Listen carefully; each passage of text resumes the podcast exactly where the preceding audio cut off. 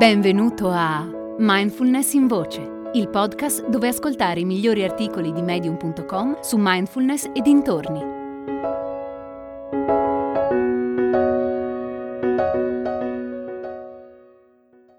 Perché amo la mindfulness di Silvia Clare. Pratico e insegno mindfulness da oltre vent'anni e quello che sto per raccontare l'ho imparato per esperienza personale. Mindfulness è la pratica dell'essere pienamente consapevoli del momento presente, come se quel momento fosse tutto ciò che esiste, che poi di fatto è proprio così. Ho scoperto l'importanza del praticare con il cuore ancor più che con la mente, anche se all'inizio usiamo di più la mente per padroneggiare le tecniche e comprendere la pratica. Il tuo amore per la pratica aumenta man mano che scopri il tuo potenziale di umanità. Questo processo però non è lineare. Fai un passo avanti, poi uno indietro, poi ancora tre avanti e così via. Essere consapevoli di cosa c'è nella mente, utilizzando il respiro come una pausa, come un punto o una virgola nel corso della giornata, per rifocalizzarsi su ciò che è importante in quel momento. Pratico in questo modo un centinaio di volte al giorno. Espira profondamente per lasciare andare le tensioni, i conflitti, le avversioni. Fai un passo indietro e osserva i pensieri mentre sorgono e riconoscili come qualcosa di separato da te. Puoi osservare i tuoi pensieri e scegliere cosa farne ti aiutano a stare sul sentiero della tua vita, sui tuoi obiettivi o ti portano fuori strada. Puoi osservare anche le tue emozioni mentre sorgono e scegliere come rispondere o cosa farne invece di reagire impulsivamente ed essere loro ostaggio. Libera il tuo cuore dalle catene e lascialo libero di amare incondizionatamente. Cosa fare però con i pensieri che sorgono e ti distraggono? Una pratica di mindfulness intensa e regolare ti permette di andare oltre i pensieri e le emozioni e di osservarli, esattamente come le tue orecchie percepiscono i suoni, come qualcosa di diverso da te, come qualcosa che la tua mente crea. La mente è una delle nostre porte sensoriali e tocca a noi decidere quanto lasciar fuori. Pensa ai pensieri come a immagini illusorie che puoi osservare anche per lungo tempo prima di vedere cos'altro c'è. Una volta che hai imparato che puoi essere colui che osserva i propri pensieri invece che colui che li crea e reagisce, puoi scegliere a quali pensieri prestare attenzione e quali invece lasciare andare. A volte i pensieri si nascondono nelle parti più oscure della mente. In quel caso fermati, fai un respiro e aspetta che emergano in superficie. Una volta che li puoi vedere chiaramente, puoi decidere se meritano la tua attenzione. Possono anche darti indicazioni su cosa ti impedisce di fare qualcosa.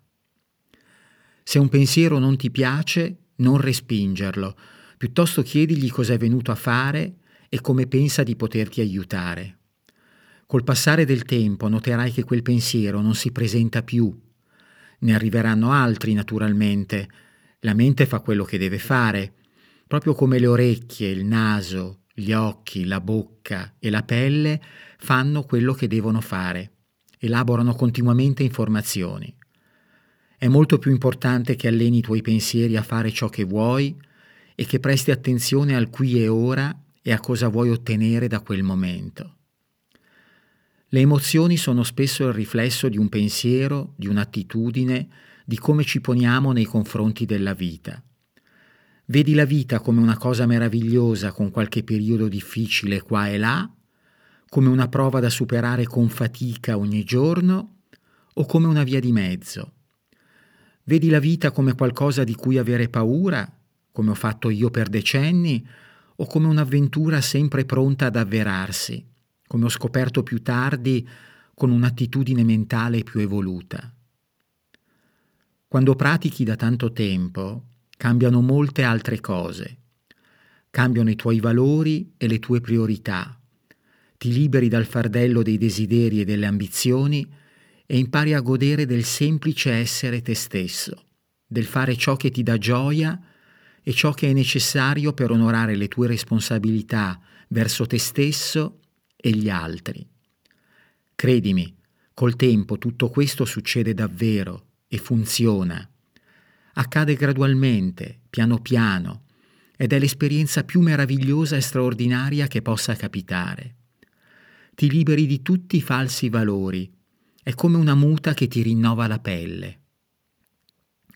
Ricordo una volta in un gruppo una persona arrivò annunciando orgogliosamente di aver mangiato in piena consapevolezza sei pacchetti di patatine uno dietro l'altro. Pensava di averli mangiati consapevolmente perché diceva aveva prestato attenzione a tutta l'esperienza, dall'inizio alla fine. Non feci commenti durante l'incontro, perché per certi versi quella persona si era mostrata effettivamente consapevole. C'era però un enorme ma. Stava utilizzando la mindfulness per fare ciò che voleva, anche se questo andava contro la sua salute.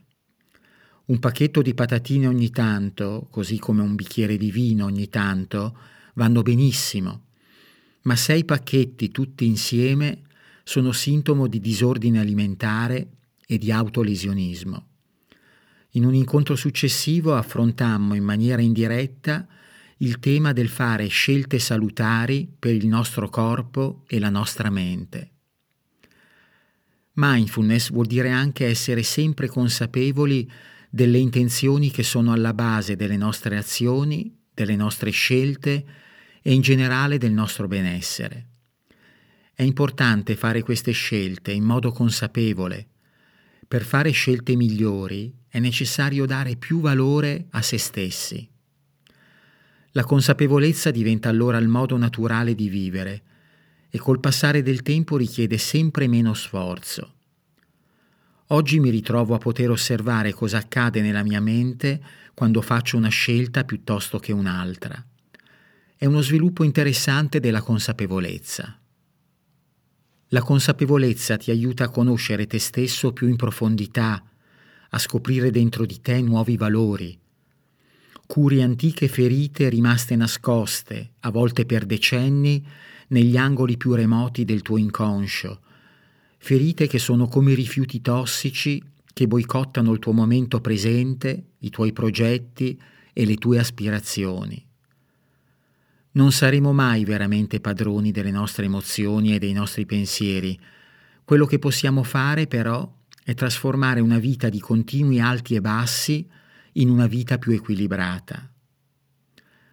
Poco a poco scopri che nella maggior parte delle situazioni puoi prendere decisioni migliori e più informate e non cerchi più di controllare la tua vita agendo sulla realtà esterna, perché ora il tuo luogo di controllo è dentro di te.